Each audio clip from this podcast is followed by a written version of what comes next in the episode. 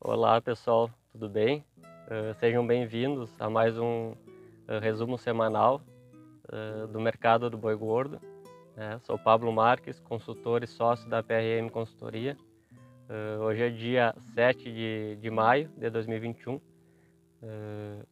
aqui no Rio Grande do Sul os preços do boi ficou estável com relação à semana passada, R$ 10,50.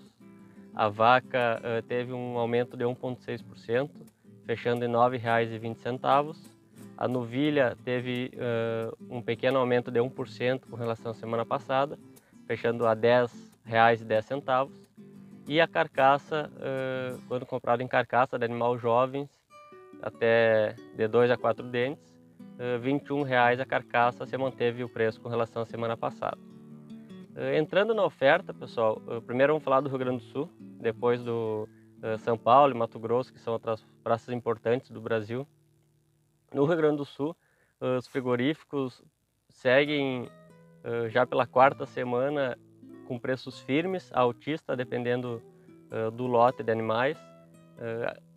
Em bois e preço de carcaça, se tivermos animais de qualidade, consegue melhorar aqueles preços citados acima, principalmente nos machos.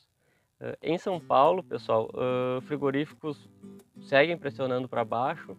Escalas lá tá de 7 a 9 dias, dependendo do, da fonte que se pega essa informação.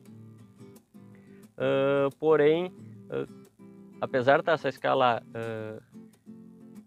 longa, né, os frigoríficos seguem pressionando para baixo, porém, na média, o, lá o mercado está andando de lado e em algumas situações, sim, os frigoríficos conseguem baixar preço, né? principalmente aquelas pessoas que precisam de caixa uh, e estrategicamente é melhor tirar esses animais uh, da fazenda.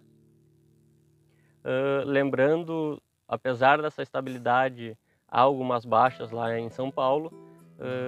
os preços futuros na, na B3, né, na Bolsa de Valores, elas seguem apontando aí a R$ 10,72 aproximadamente lá em outubro né? E alta, essa, esse preço de 10,72, ele é uma alta aproximada aí de 8,4% em comparação aos contratos de maio agora, que na bolsa estão a R$ 9,90. Falando do Mato Grosso, pessoal, abril do mês passado, né? Ver como que foi o abril no Mato Grosso, que também é uma das principais praças aí do Brasil. ele fechou com o pior mês dos últimos 12 anos com relação ao número de animais abatidos em abril. Tá? Teve uma queda de 11,5% com relação a abril de 2020 e essa queda principal, como nós já sabemos, né, pessoal, foi puxada pela retenção de fêmeas. Tá?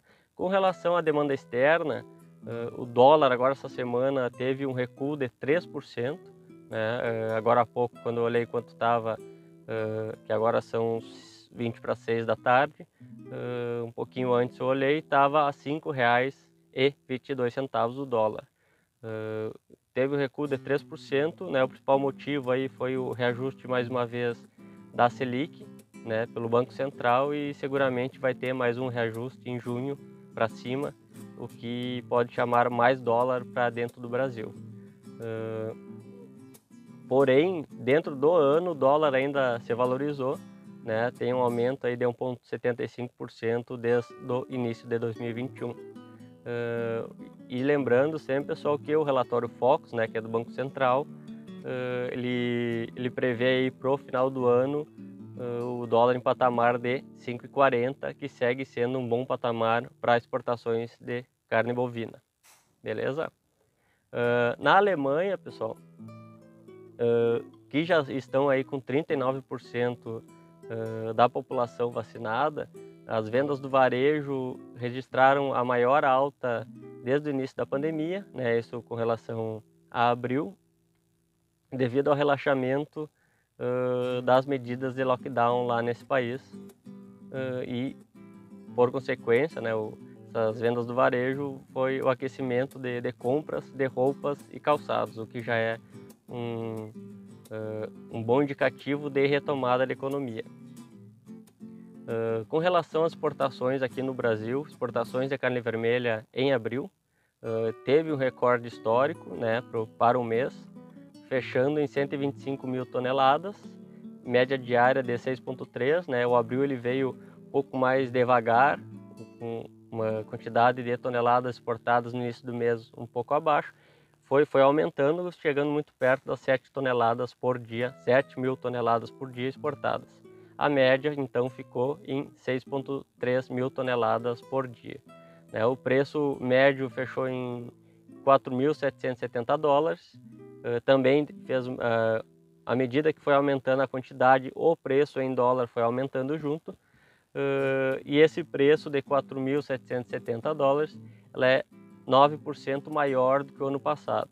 E com relação à receita total, né, que junta a quantidade mais o preço, eh, ele teve um aumento de 17,6% com relação a 2020 em dólares. Né? Teve um total aí de beirando 600 milhões de dólares.